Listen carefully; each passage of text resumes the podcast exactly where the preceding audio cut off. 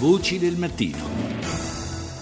Sono le 6, 39 minuti e 15 secondi, nuovamente buongiorno da Paolo Salerno. Come avrete sentito, se avete ascoltato la prima parte della nostra trasmissione, oggi, giornata in cui si celebrano i diritti, mondia- i diritti umani in tutto il mondo, abbiamo dedicato appunto buona parte della trasmissione a questo tema. È uno dei settori nei quali i diritti umani vengono eh, talvolta calpestati è quello del lavoro. Proprio di questo vogliamo parlare parlare con la nostra ospite che è Deborah Lucchetti, presidente di FER e portavoce della campagna Abiti Puliti. Buongiorno.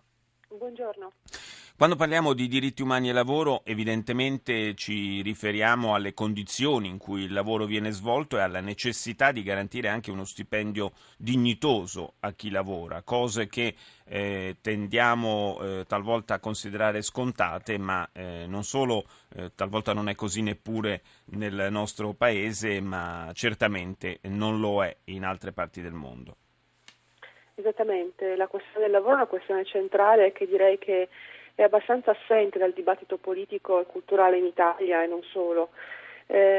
L'assenza di un salario dignitoso e la presenza invece di condizioni di lavoro molto difficili, anche vicini alla schiavitù, alla semischiavitù, è un fenomeno molto diffuso nel settore dell'abbigliamento mondiale dove vengono prodotti praticamente tutti i nostri abiti. Ricordo agli spettatori che tutto quello che noi acquistiamo nei grandi magazzini, nei grandi marchi della moda, proviene prevalentemente dalla Cina, dal sud-est asiatico, dall'est Europa.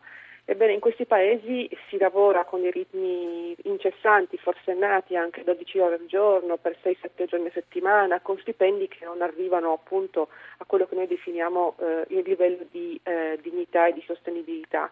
Questa situazione tra l'altro si sta diffondendo capillarmente, sta in, avendo degli impatti negativi anche, come diceva giustamente lei, in Europa e in Italia, perché quando altrove si produce a condizioni così miserevoli poi in qualche modo questo influenza anche gli andamenti eh, nei nostri paesi cosiddetti più sviluppati. Infatti noi assistiamo ad un trend di compressione dei costi del lavoro e quindi delle, delle condizioni di vita e di benessere anche per i lavoratori italiani. Certo, è uno stimolo in più a delocalizzare la produzione, a, ad appaltarla o subappaltarla anche a laboratori a volte eh, piazzati in, in edifici eh, fatiscenti dove i lavoratori appunto svolgono la loro opera, prestano la loro opera in condizioni eh, difficilmente accettabili per i nostri standard. È passato fra l'altro a questo proposito circa un anno e mezzo dalla tragedia del Rana Plaza in Bangladesh Bangladesh eh, nel crollo, lo ricordo, di quel palazzo di otto piani che ospitava laboratori tessili morirono 1138 operai e operai tessili, altri 2000 restarono feriti.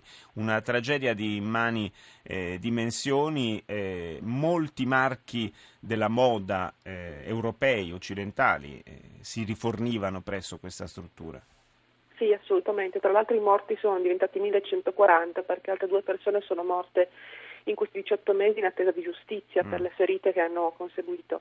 Sì, in quel palazzo della morte dove lavoravano 5 fabbriche tessili per 30 marchi internazionali e si rifornivano marchi importantissimi della moda come per esempio le italiane Benetton e robe di K, eh, ma anche come la Primark inglese o la Mango spagnola insomma marchi, o la Kik tedesca, marchi molto importanti che in tutte le piazze, le strade europee sono straconosciuti dai consumatori e dai cittadini che passeggiando per lo shopping quotidiano eh, imbattono prevalentemente in questo tipo di, di marchi quindi una, una, moda sporca di sangue, una moda che nasconde dietro le vetrine luccicanti diciamo, del benessere e del, e del, fashion, nasconde in realtà condizioni orribili. Voglio ricordare che quando è crollato Rana Plaza, proprio il giorno prima, i lavoratori volevano, non volevano entrare in fabbrica, avevano visto delle crepe nei muri e si erano spaventati. Abbiamo incontrato le vittime sopravvissute, abbiamo visto le, i volti e, e sentito i loro racconti. Sono stati costretti, spinti dai loro boss a entrare sotto la minaccia di non ricevere lo stipendio di quel mese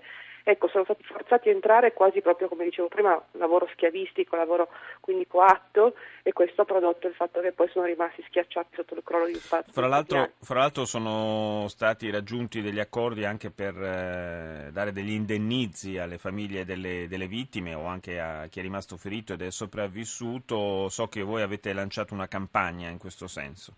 Esatto, noi abbiamo lanciato una campagna proprio, proprio, ieri, anzi rilanciato una campagna in particolare contro Benetton perché eh, da allora abbiamo siglato un accordo importantissimo che è in vigore dal gennaio di quest'anno che prevede appunto la costituzione di un fondo negoziato a cui hanno partecipato tutti gli stakeholder sul campo, quindi le imprese multinazionali, il governo bengalese, l'ILO, i sindacati nazionali e le ONG come la nostra. Questo accordo è il primo nella storia di questo tipo, stabilisce appunto un risarcimento equo per tutte le vittime di questa tragedia secondo le convenzioni ILO. Ebbene, finora abbiamo raccolto circa 20 milioni di dollari e, e tutti i marchi più importanti hanno in qualche modo contribuito finanziariamente, mentre nessun marchio italiano, voglio ricordare dei quattro coinvolti Corona Plaza, ha messo un centesimo e in particolare quindi rilanciamo questa campagna a partire da oggi, giornata dei diritti umani, proprio per ricordare a Benetton, grande marchio italiano completamente assente in questa partita dei diritti umani così importante, di fare la sua parte e di assumersi le proprie responsabilità.